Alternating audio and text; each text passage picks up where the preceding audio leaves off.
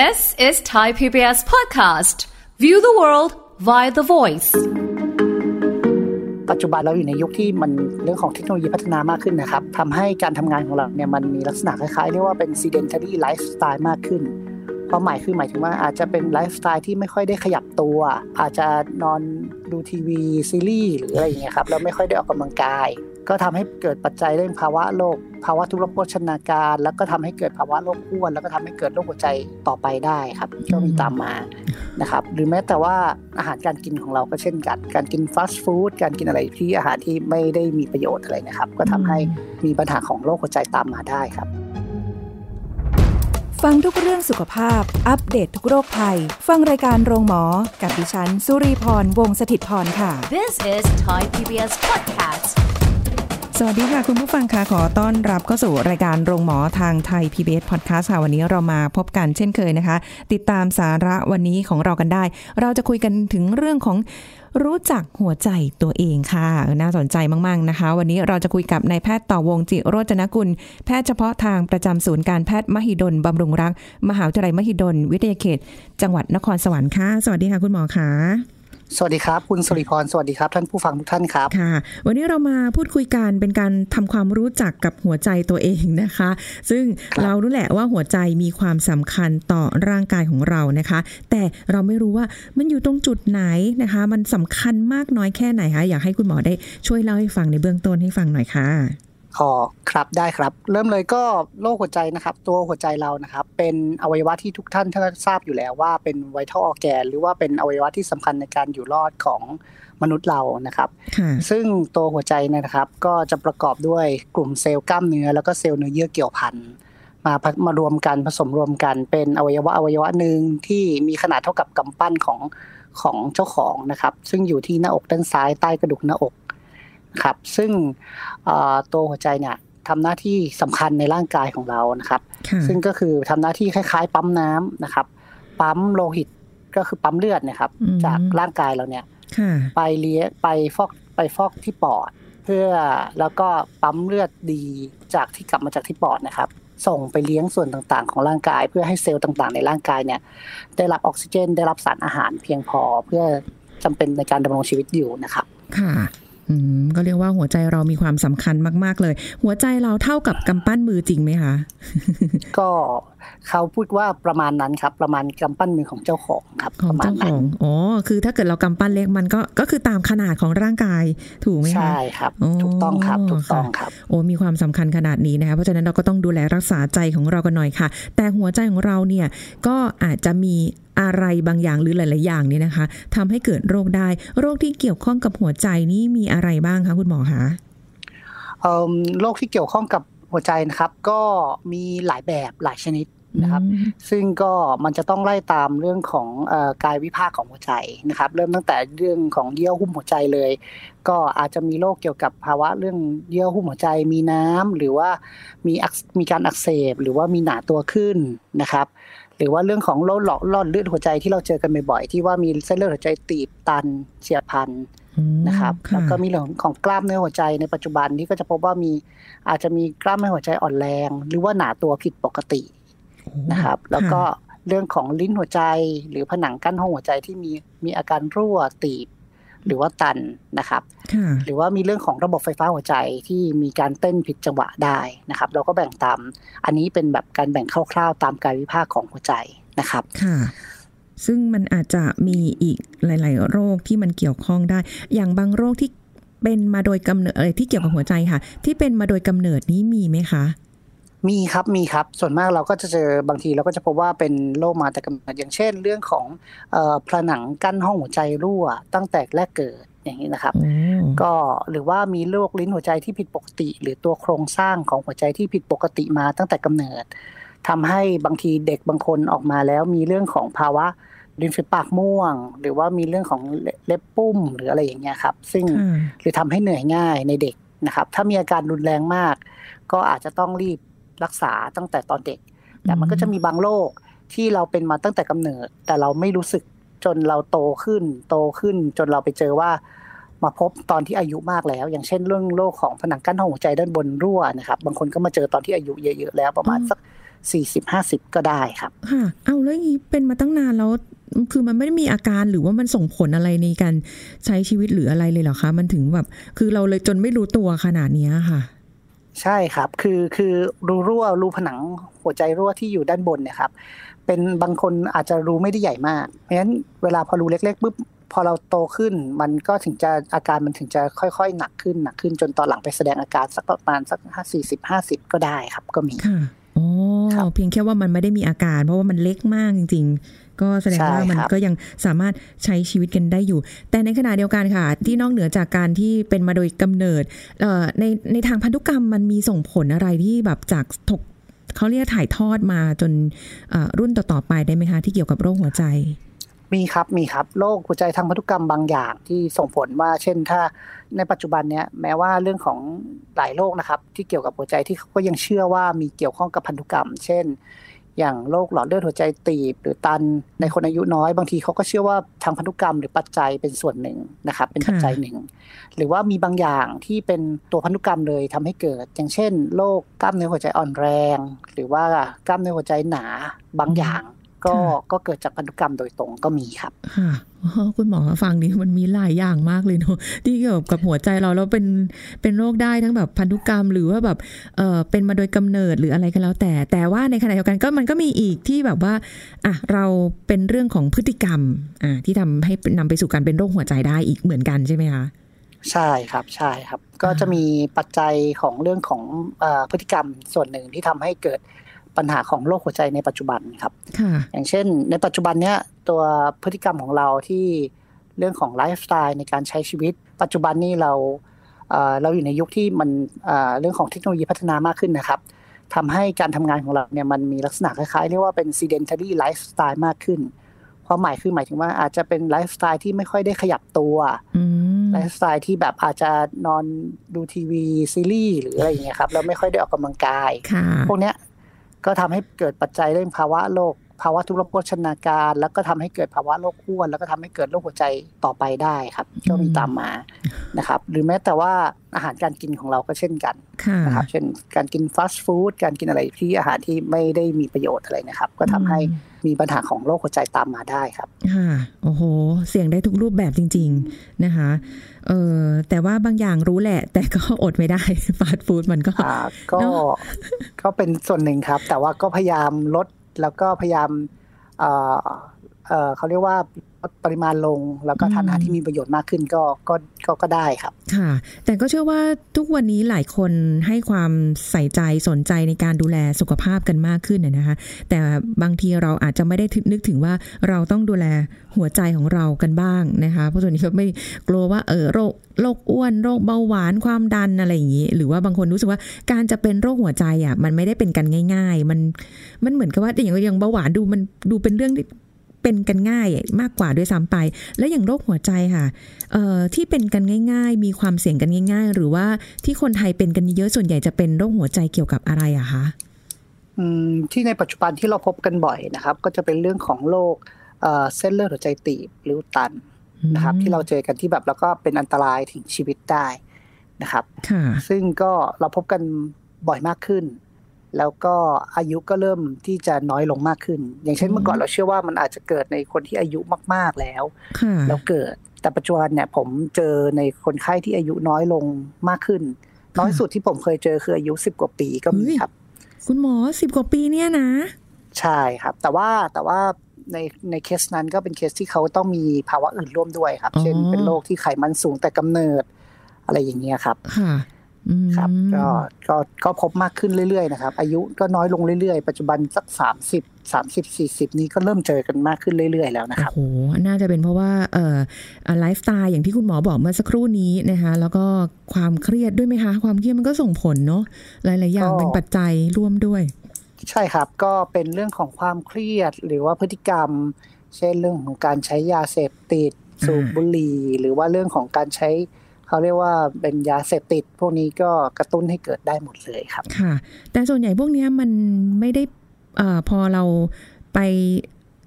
เกี่ยวข้องกับยาเสพติดหรือพฤติกรรมในบางอย่างเนี่ยมันจะไม่ได้มีอาการที่เกี่ยวกับโรคหัวใจในทันที แต่ว่ามันเป็นการสะสมระยะยาวถูกไหมคะถูกต้องครับถูกต้องมเลยก็ทำเป็นค่อยๆสะสมไปค่ะเพราะพอมันพอมันไม่ได้ไม่ได้เป็นแบบทันทีนี่แหละ เลยทำให้หลายคนอาจจะรู้สึกว่า เออ มันก็ไม่ได้มีอะไร เนาะที่ที่จะน่ากลัวอะไรแบบนี้นะคะ ทีนี้คุณหมอคะแล้วมันมีอะไรที่จะเป็นสัญญาณที่เตือนเราหรือว่า เอ้ย เราต้องระวังแล้วนะ ตอนนี้เรามีความเเกี่ยวข้องหรือว่ามีความเสี่ยงอะมีความเสี่ยงในการที่จะไปเป็นโรคหัวใจในแบบต่างๆ ได้อะคะออถ้าเรื่องของเรื่องของสัญญาณเตือนนะครับ ก็มักจะเป็นต้องบอกพูดถึงว่าเป็นอาการหรืออาการแสดงที่เริ่มว่า เออ เราเริ่มที่จะ ต้องต้องไปตรวจแล้วนะอืมหรือว่าไปอะไรอย่างนี้ก็ที่เราพบกันบ่อยๆนะครับก็เช่นเรื่องของการอาการเจ็บแน่นหน้าอกเจ็บแบบเหมือนมีอะไรมาทับนะครับล้าวไปกรามซ้ายแขนซ้ายอะไรอย่างเงี้ยครับ โดยเฉพาะเป็นในช่วงที่แบบเราออกแรงเยอะๆพักแล้วดีขึ้นค่ะนะครับอันนี้ก็เป็นอาการหนึ่งหรือเรื่องของอาการที่เหนื่อยง่าย จากที่เมื่อก่อนเราเคยทำ ทำเช่นเราขึ้นชั้นสะพานลอยได้ปกติดีไม่เหนื่อยปัจจุบันเดินค่ะขึ้นครึ่งหนึ่งเราหอบแล้วนะครับ อย่างนี้ค่ะหรือว่ามีขาบวมนอนราบไม่ได้ หรือว่ามีรู้สึกใจสั่นโอ้หน้ามืดเป็นลมหมดสติหรือเกือบจะเป็นลมอืมนะครับ ก็ค่ะก็ก็เป็นอาการที่เริ่มบอกว่า เอ๊ะเราน่าจะมีเรื่องของเอ่อภาวะความผิดปกติ อาจจะเกี่ยวข้องกับเรื่องของโรคหัวใจนะครับค่ะ อ๋อครับแต่แต่เท่าที่ฟังเรื่องของสัญญาณเตือนเนี่ย คือมันไม่ได้เตือนแบบปกติด้วย มันเตือนแบบค่อนข้างทำให้เราเนี่ย สังเกตตัวเองได้ง่ายเลยนะ อาจจะไม่ได้เหมือนบางโรคเนาะคุณหมอเนาะที่จะรู้สึกว่า เออ มันเตือนแล้วเรายังรู้สึกว่า เอ้ยไม่มีอะไรหรอกมันอาจจะเป็นอย่างอื่นด้วยซ้ำแต่ดูฟังดูแล้วโอ้โห แค่การแบบอยู่ๆก็เหนื่อยง่ายกว่าปกติ ทั้งที่ปกติเราไม่ได้มีโรคประจำตัวหรืออะไรเนี่ย อันนี้มันเป็นสัญญาณเตือนแล้วใช่ไหมคะนั่นหมายความว่าโรคหัวใจเนี่ย บางทีอาจจะเกิดขึ้น โดยที่ไม่ได้เกี่ยวมีโรคอื่น อยู่แล้วก็ทำให้เป็นโรคที่เกี่ยวกับหัวใจ แต่โรคหัวใจที่เกิดขึ้นเองโดยเขาเรียกอะไรดีอะอ่าด้วยตัวของเขาเองเนี่ยมันมีอยู่ใช่ไหมคะ มีครับมีครับอืมอย่างเช่น เอาง่ายๆ ถ้ายกตัวอย่างง่ายๆเช่น โอเคว่าในเรื่องของโรคอื่น ๆ ที่ทำให้มีความเสี่ยงต่อโรคหัวใจ เช่นเบาหวานความดันไขมันพวกนี้อ่าคนที่โรคอ้วนหรืออย่างเงี้ยอันนี้ก็เป็นปัจจัยส่งเสริมที่ทำให้เกิด แต่ผมก็เจอบางคนที่อยู่ๆเขาก็ไม่ได้มีพวกนี้นะครับ ไม่ได้มีโรคพวกนี้ แล้วอยู่ๆก็มาเป็นโรคหัวใจเลย ก็มีนะครับ พบได้ เพราะฉะนั้นจริง ๆ มันเป็นโรคที่ใกล้ตัวกว่ากว่าที่เราคิดไว้นะครับโอ้ที่มันอยู่ๆก็เป็นได้นี่มันจะเป็น หัวใจเกี่ยวกับอะไรบ้างอะคะแบบเฉียบพลันเหรอคะใช่ครับ มีทั้งแบบผมที่ผมเจอก็จะมีทั้งเรื่องของเส้นเลือดเส้นเลือดหัวใจอุดตันเฉียบพลันก็มีนะครับ หรือว่าเอ่อกล้ามเนื้อหัวใจอ่อนแรง จากการติดเชื้อบางอย่างกล้ามเนื้อหัวใจอักเสบอย่างเงี้ยนะครับอืมก็ก็มีได้นะครับค่ะแบบแข็งแรงมาอยู่ดีอยู่เอดีอๆแข็งแรงมาเลยแล้วอยู่ๆก็มีอาการเหนื่อยหอบนอนไม่ราบไม่ได้หรือเจ็บแน่นหน้าอกมาก็มีนะครับอืมเนี่ยเพราะว่า มันเกิดอะไรก็ได้กับชีวิตเรากับหัวใจของเรานะคะเพราะฉะนั้นก็ต้องระมัดระวังกันอย่างมากเลย ด้วยความที่ไลฟ์สไตล์ของเราค่อนข้างที่จะเปลี่ยนแปลงไปเนาะคุณหมอเราอยู่กับภาวะของออการเร่งรีบ ภาวะความเครียด ความกดดันอะไรต่างๆ การใช้ชีวิตการพฤติกรรมในการกิน การไม่ดูแลสุขภาพโอ้โหเป็นปัจจัยเสี่ยงมาทั้งนั้นเลย อันนี้ยังไม่ได้รวมเก็บที่เรื่องของพันธุกรรมนี้ที่เราคุยกันมาตอนต้นด้วยนะคะ ถูกต้องครับ ใช่ครับคุณสิริพรฟังแล้วก็รู้สึกว่าจะเหนื่อยเลยไหมคะ คุณผู้ฟังนะคะ เออแต่ว่านะ แล้วอย่างนี้เราจะรู้ได้ไงคะว่าเราเป็นโรคหัวใจเราต้องไปตรวจอย่างเดียวเลยไหมคะคุณหมอ ก็ก็คืออย่างแรกนะครับ อย่างที่หนึ่งก็คืออ่าอย่างที่หนึ่งเราก็คือต้องดูอาการอาการแสดงของเราก่อน เราต้องอืมหมั่นสังเกต สังเกตว่าอย่างหนึ่งคือถ้าเรามีความเสี่ยงค่ะนะครับเราก็พยายามสังเกตอาการของตัวเองว่าเรามีอาการอะไรผิดปกติหรือเปล่าอืมนะครับ แล้วถ้าถ้าถ้าถ้ายังไม่มีอาการผิดปกติเราก็ยังสามารถใช้ชีวิตตามปกติ แต่เพียงต้องเปลี่ยนเรื่องไลฟ์สไตล์การดำเนินชีวิตเพื่อลดความเสี่ยงนะครับค่ะแต่ว่าถ้าเริ่มมีอาการอาการแสดงเนี่ย ก็ถ้าทางที่ดีให้แบบแน่ใจ ผมคิดว่าก็ควรจะต้องไปพบแพทย์ เพราะว่าการตรวจว่าเป็นโรคหัวใจเนี่ยบางทีอาจจะต้องใช้เรื่องของเออผลการตรวจทางด้านเลือด หรือว่าทางด้านเรื่องของ อุปกรณ์อะไรที่เพิ่มขึ้นกว่าปกติ ถึงเราจะสามารถบอกได้แน่ใจว่า เออว่าคุณมีความว่าเป็นโรคหัวใจนะครับ อะไรอย่างนี้อ๋ออ่าถ้างั้นก็คือเราต้องสังเกตตัวเองแล้วเมื่อกี้คุณหมอบอกไปแล้วว่ามีปัจจัยเอออาการเนี่ยมันจะเป็นยังไงบ้างทีนี้เฮ้ยคุณหมอรู้สึกมันเหมือนจะมีอาการอย่างที่คุณหมอบอกมาเลย สุริพรเดินเข้าไปโรงพยาบาลไปหาคุณหมอโรคหัวใจ แล้วอย่างนั้นจะทำยังไงต่อคะอ๋อก็ ถ้าสมมติว่าคนคนหนึ่งคนไข้คนหนึ่งเดินมาเข้ามาผู้ป่วยคนหนึ่งมีอาการมา เราก็อย่างแรกเลยเราก็คุณหมอเขาก็คงจะซักประวัติตรวจร่างกายก่อนอ่านะครับซักประวัติตรวจร่างกายแล้วก็เขาก็สงสัยก็ต้องมีความสงสัยว่าเอ๊ะอาจจะเป็นโรคบางอย่างงั้นก็อาจจะต้องมีการตรวจเพิ่ม เช่น ถ้าสมมติว่าสงสัยว่ามีเรื่องของเส้นเลือดหัวใจตีบหรือเปล่าอะไรอย่างนี้ เราก็จะต้องอืมส่งตรวจเพิ่มครับไม่อย่างค่ะเช่น ส่งตรวจเรื่องของคลื่นไฟฟ้าหัวใจหรือ หรือตัว EKG ที่เราเรียกกันอ๋อ นะครับค่ะส่งตรวจเรื่องของเอ่อตรวจหัวใจด้วยขึ้นเสียงสะท้อนความถี่สูง หรือ echocardiogram นะครับ แล้วก็ถ้าสมมุติว่ายังไม่ได้คำตอบอีกเราอาจจะต้องมีการเพิ่มขึ้นเช่นไปวิ่งสายพานม เพื่อดูเรื่องของสมรรถภาพของหัวใจว่าว่ามีการเปลี่ยนแปลงผิดปกติหรือเปล่าในระหว่างวิ่งอ๋อนะครับแบบเป็นของต้นนักกีฬาหรือเปล่าคะที่เห็นเขาแบบวิ่งบนสายพานแล้วก็มีอ่าอะไรแปะแปะแปะแปะแปะตัวเต็มไปหมดเลยอันนี้อันเหมือนกันไหมใช่คะครับอ๋อก็คล้ายๆกันแต่ว่าของนักกีฬาที่ที่เขาจะต้องเตรียมตัวเนี่ยมันจะมีการดูออกซิเจนอะไรอีกแบบหนึ่งซึ่งเพิ่มขึ้นมากกว่าการวิ่งสายพานอย่างเดียวครับอ๋อแล้วอย่างที่ที่ได้ยินบ่อย ๆ คือ EKG ที่ที่เอออ๋อ Echo ด้วยนะคะ ที่ได้ยินบ่อยครับๆที่จะต้องเออมีอ่าเขาเรียกอะไรนะ พวกที่แปะๆอยู่บนหน้าอก เพื่อตรวจครับวัดคลื่นหัวใจอะไรพวกนี้คือใช้พวกเนี้ยคือสามารถตรวจด้วยคลื่นได้ใช่ไหมคะใช่ครับก็คือก็คือเราสามารถดูเรื่องของกระแสไฟฟ้าหัวใจเอ่อตัวกราฟของหัวใจ เรียกว่าเป็นอือฮึกราฟของหัวใจว่า มันมีความผิดปกติอะไรไหมที่จะบ่งชี้ว่าเป็นโรคบางโรค นะครับ เช่นถ้ากราฟหัวใจผิดปกติ อาจจะบ่งชี้ว่าเอออาจจะมีเรื่องของภาวะกล้ามเนื้อหัวใจขาดเลือด หรือว่ามีภาวะกล้ามเนื้อหัวใจโตผิดปกติอย่างนี้นะครับ เป็นต้น เราก็สามารถบอกได้คร่าวๆ แต่ว่าก็อาจจะต้องมีการตรวจ confirm ยืนยันต่อไป เช่นอาจจะต้องไปทำ echocardiogram หรือว่าทำอย่างอื่นเพิ่มเติมค่ะนะครับอ๋อก็แล้วแต่แต่เบื้อคงนต้นคร่าวอ๋อๆใช่ครับ แล้วแต่คนแล้วแต่อาการที่มา นะครับอืมแต่ก็คือมันจะมีเครื่องมือที่พิเศษกว่าอ่าในในการไปหาคุณหมออ่าในด้านอื่น ๆ เพราะว่าเนี่ยคือมันเกี่ยวกับหัวใจมันต้องใช้เครื่องมือหรือว่าเขาเรียกจะเรียกว่าแผ่นแปะได้ไหมคะคุณหมอ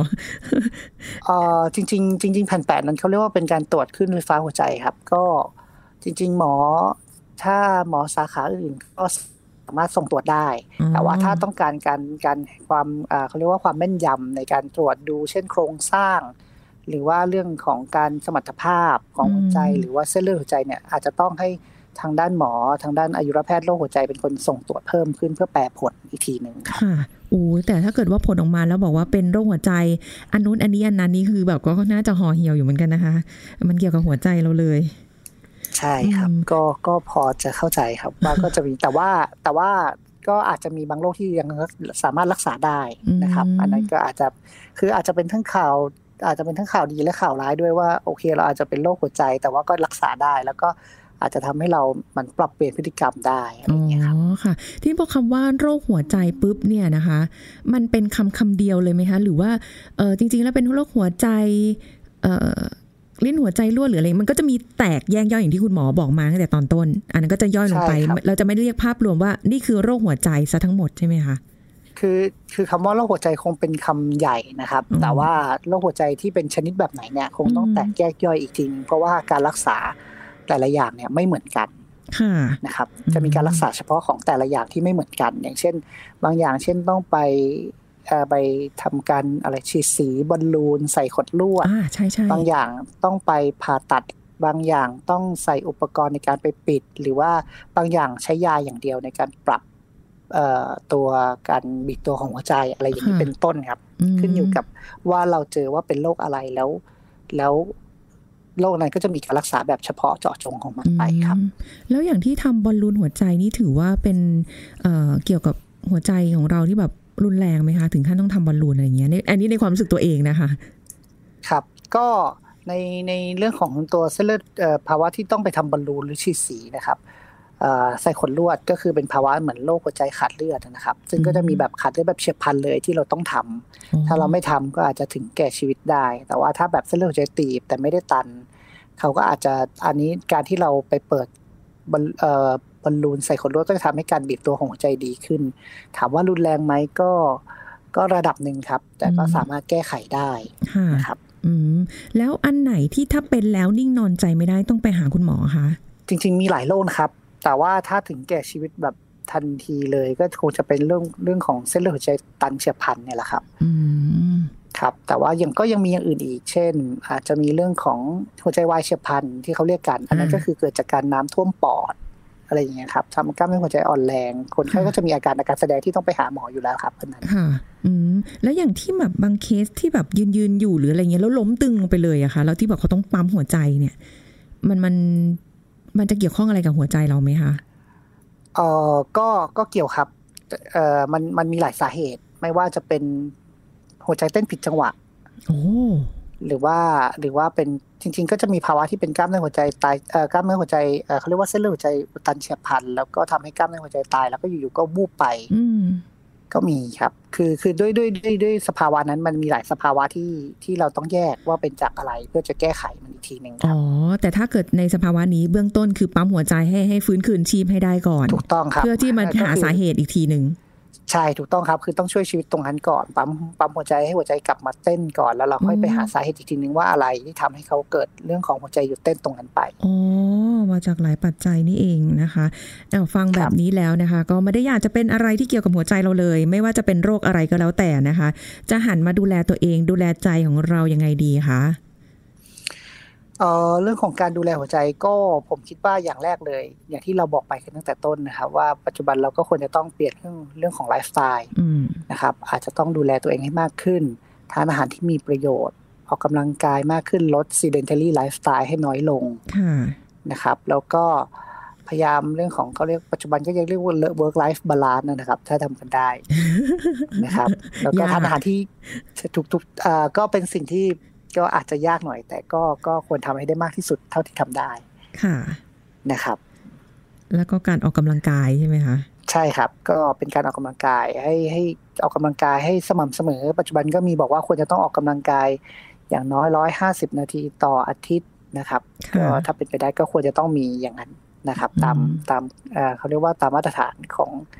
ทั่วโลกนะครับ ค่ะ ขนาดมาตรฐานแค่นี้ยังไม่ค่อยได้ทำเลยครับเข้าใจครับว่าปัจจุบันอาจจะทำยากหน่อยแต่ก็ต้องพยายามทำกันนะถ้าไม่อยากเป็นโรคหัวใจใช่ไหมโอ้แล้วไอ้พวกที่มันนำมาสู่การเป็นโรคหัวใจได้อย่างความดันเบาหวานนี่ก็พฤติกรรมในการกินการใช้ชีวิตอยู่แหละเนาะน้ำหนักใช่ตัวครับอะไรอย่างเงี้ยค่ะ ใช่ครับ ก็เป็นพฤติกรรมที่เราจะต้องเปลี่ยนอย่างเช่นเรื่องของปัจจุบันก็มีที่เขามีแคมเปญกันว่าลดเค็มอ่าก็จะใช่วยเรื่องของลดเรื่องของลดความดันค่ะนะครับ เรื่องของการทานอาหารที่ลดเรื่องของมันทานอาหารที่มีประโยชน์มากขึ้นค่ะนะครับออกกำลังกายเพื่อเพิ่ม เพื่อลดไขมันที่ไม่ดี เพิ่มไขมันที่ดีเป็นต้นนะครับค่ะอืมก็คือพฤติกรรมของเรานี่แหละนำไปสู่อะไรหลาย ๆ อย่างได้ที่อาจจะเกี่ยวกับโรคหัวใจที่มัน บางทีเราไม่รู้เราไม่ค่อยได้ตรวจสุขภาพค่ะ คุณหมอ อย่างอย่างบางคนถ้าอยู่ในระบบราชการหรืออะไรเงี้ยเขามีตรวจเป็นประจำทุกปีอยู่แล้วเนาะแต่ถ้าโดยทั่วไป คงไม่ค่อยมีใครไปตรวจสุขภาพหรือว่า จริง ๆ แล้วเราควรจะจะตรวจสุขภาพแล้วก็ควรจะตรวจหัวใจเราเป็นประจำด้วยไหมคะเอาจริง ๆจำเป็นไหมถ้าคะถ้าเป็นปกติแล้วปัจจุบันเราก็มีเรื่องของการตรวจสุขภาพที่อายุแบบพออายุเริ่มมากขึ้นเราก็ ถ้าถามผมเองความคิดผมคิดว่าก็ควรตรวจนะครับค่ะเราควรตรวจคือส่วนมากเวลาเราไปตรวจเราก็จะมีการอย่างน้อยก็ไปตรวจเรื่องของการซักประวัติตรวจร่างกายอยู่แล้ว ว่ามีอาการอะไรไหมค่ะตรวจผลเลือดตรวจเรื่องของกราฟเอ่อเขาเรียกกราฟหัวใจบางเอ่อในอายุที่ถึงเขาก็จะให้ทำกราฟหัวใจเพื่อประเมินอยู่แล้วครับอ๋อสัแล้กวก็อายุเท่าไหร่ดีคะคุณหมออันนี้ เอ่อแต่ละที่ไม่เหมือนกันนะครับ แต่ว่าส่วนมากอย่างของผมที่สถาบันผมก็จะประมาณสักสามสิบห้าปี ก็เริ่มที่จะแบบให้มีการทำการตรวจแล้วอะไรอย่างอ๋อเงี้ยครับ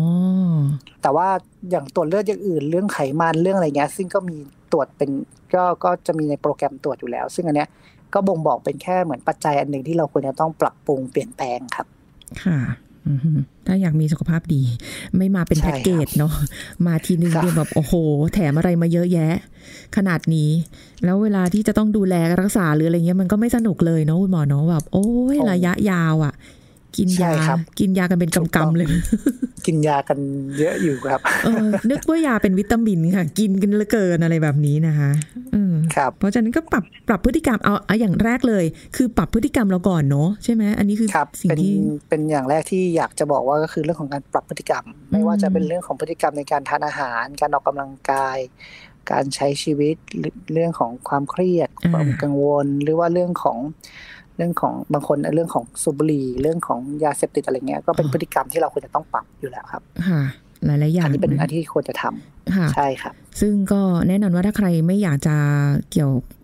เป็นอะไรที่เกี่ยวกับโรคของหัวใจหรืออะไรเงี้ยนะคะ ก็ปรับเปลี่ยนพฤติกรรมอย่างที่คุณหมอบอก เราไม่ได้ต้องไปให้คุณไปใช้สตุ้งสตังอะไรกันเยอะแยะมากมาย หรือต้องไปหาเคล็ดลับหรืออะไรขนาดนั้นแค่เพื่อปรับเปลี่ยนพฤติกรรมในเบื้องต้น แต่ถ้าเกิดว่ามันมีสัญญาณเตือนมันมีอะไรที่เตือนมากกว่าปกตินะคะ เราทำแล้วเราปรับเปลี่ยนพฤติกรรมแล้วแต่ยังไม่ดีขึ้นอันนี้คือไปหาคุณหมอดีกว่านะคะ ไม่ต้องปล่อยไม่ต้องรอเนาะเพื่อที่จะได้รู้ว่า เออ บางอย่างมัน ถ้ารู้ตั้งแต่ต้นมันจะรักษาได้ได้ง่ายกว่าเนาะคุณหมอเนาะได้ง่ายกว่าครับถูกต้องครับค่ะ มันก็ฝากคุณผู้ฟังกันด้วยค่ะ ทิ้งท้ายค่ะคุณหมอมีอะไรอยากฝากคุณผู้ฟังหน่อยไหมคะ ก็ในฐานะที่ผมเป็นอายุรแพทย์โรคหัวใจก็อย่างที่เคยอย่างที่บอกไปว่าในปัจจุบันนะครับ เรื่องโรคหัวใจของเราเนี่ย มันใกล้ตัวกว่ากว่าที่คิด ไม่ว่าโรคที่เราเคยคิดว่ามันอาจจะเจอในคนที่อายุมากขึ้น ผมก็อย่างที่บอกแล้ว ผมก็เจอในคนที่อายุน้อยลงในปัจจุบันค่ะงั้น ถ้าเราอยากห่างไกลโรคหัวใจ ผมคิดว่าอย่างหนึ่งคือเราควรจะต้องดูแลตัวเองให้มากขึ้นอืมที่ผมฝากไว้เลยคือหนึ่งเรื่องของการพฤติกรรม เป็นสิ่งที่เป็นปัจจัยที่เราสามารถปรับเปลี่ยนได้นะครับ ไม่ว่าจะเรื่องของอาหารการกิน เรื่องของการใช้ชีวิตรวมถึงเรื่องของการออกกำลังกายนะครับ ก็ฝากไว้ว่าอยากให้ปรับเปลี่ยนตรงนี้ให้ดีขึ้น มันอาจจะปรับเปลี่ยนยาก แต่คิดว่าทุกคนน่าจะปรับเปลี่ยนกันได้บ้างนะครับครับ ก็ฝากไว้ประมาณนี้ครับ ค่ะ ก็ไม่ยากจนเกินไปนะคะ แต่ถ้าอันไหนที่มันเกินกว่ากำลังเราไปหาคุณหมอดีกว่านะคะ ใช่ครับถูกต้องครับนะคะวันนี้ต้องขอบคุณคุณหมอต่อวงด้วยค่ะ ที่มาร่วมพูดคุยในรายการโรงหมอของเรานะคะ ถ้ามีโอกาสเดี๋ยวคงได้คุยกันเรื่องของโรคหัวใจอื่นๆ กันต่อไปด้วยนะคะ วันนี้ขอบคุณค่ะ ได้ครับสวัขสอบดีคุณคค่ะรับ ขอบคุณครับค่ะสวัสดีครับ สวัสดีครับ เอาละค่ะคุณผู้ฟังคะหมดเวลากับรายการโรงหมอของเราในวันนี้แล้วนะคะ เราจะกลับมาพบกันใหม่ครั้งหน้าค่ะ ขอบคุณที่ติดตามรับฟังนะคะ วันนี้ต้องลาไปก่อนแล้วค่ะ สวัสดีค่ะ This is Thai PBS Podcast. นิ่วในไตหรือระบบปัสสาวะมีสาเหตุจากอะไรได้บ้าง และนิ่วชนิดนี้เหมือนกับถุงน้ำดีหรือไม่นายแพทย์วัชรพงศ์ตรีสินชัย จากศูนย์การแพทย์มหิดลบำรุงรัก มหาวิทยาลัยมหิดลมาเล่าให้ฟังครับ หน้าที่ของไตก็คือทำการกรอง ของเสียนะครับออกจากร่างกายนะครับ แล้วก็กรองพวกสารอาหารต่างๆ กลับเข้าสู่ร่างกายรวมทั้งเกลือแร่นะครับควบคุมสมดุลเกลือแร่อีกเรื่องหนึ่งคือการกรองหรือการขับน้ำนะครับรักษาสมดุลน้ำในร่างกาย แล้วก็เรื่องอื่นๆ ก็อย่างเช่น อาจจะผลิตฮอร์โมน ในการกระตุ้นในการสร้างเม็ดเลือดนะครับรวมทั้งพวกการขับยาขับสารต่างๆออกจากร่างกายก็ไตก็เป็นตัวที่ช่วยควบคุมณจุดนี้นะครับ ผมต้องบอกก่อนว่านิ้วเนี่ยในทาง ปฏิบัติแล้วเนี่ย คนไข้จะสับสนระหว่างสองนิ้วนะครับ ก็คือนิ้วในทางเดินปัสสาวะนะครับ ก็คือนิ้วทางเดินปัสสาวะคือนิ้วในไตที่เราคุยกัน ก็คือออตั้งแต่ไต อาจจะไปที่กลวยไตมันเป็นอวัยวะต่อกันนะครับ ก็คือระบบระบบไตค่ะระบบทางเดินปัสสาวะค่ะท่อไตแล้วก็ไปที่บริเวณ กระเพาะปัสสาวะนะครับเพราะฉะนั้นนิ้วทางเดินปัสสาวะเนี่ยสามารถเกิดได้ทุกที่นะครับของระบบอืมทางเดินปัสสาวะอืมแต่นิ้วอีกอันหนึ่งก็คือนิ้วถุงน้ำดีนะครับอันนี้ก็จะเป็นคนละระบบเลย อันนี้จะเป็นนิ้วในถุงน้ำดีค่ะก็จะมีอาการปวดอืมท้องบริเวณชายโครงด้านขวานะครับแต่ถ้าเกิดนิ้วในทางเดินปัสสาวะเนี่ยนะครับ ก็คืออาจจะเป็นนิ้วในไตเลยพวกนี้เกิดจากเนี่ยเดิมทีปัสสาวะของเราเนี่ยก็จะมีน้ำนะครับเป็นองค์ประกอบนะครับอ่าค่ะแล้วก็จะมีสารต่างๆ ซึ่งสารต่างๆ เหล่านี้เนี่ยสามารถตกตะกอน ในน้ำปัสสาวะได้ ซึ่งถ้าเกิดมีภาวะบางอย่างเนี่ยทำให้ไอ้สารสารพวกนี้เนี่ยมีเยอะเกินทำให้ตกตะกอนง่ายเกินค่ะก็จะรวมตัวกันเป็นผลึกเป็นนิ่วเป็นก้อนนะครับค่ะหรือปัจจัยอื่นๆอย่างเช่นเราทานเราดื่มน้ำน้อยเกินไปนะอ๋อจะทำให้ตะกอนที่อยู่ในปัสสาวะเนี่ยเยอะมีโอกาสจับตัวเป็นก้อน แล้วก็เป็นนิ่วได้มาก This is Thai PBS Podcast. ติดตามรายการทางเว็บไซต์และแอปพลิเคชันของไทย PBS Podcast Spotify SoundCloud Google Podcast Apple Podcast และ YouTube Channel Thai PBS Podcast Thai PBS podcast. View the world via the voice.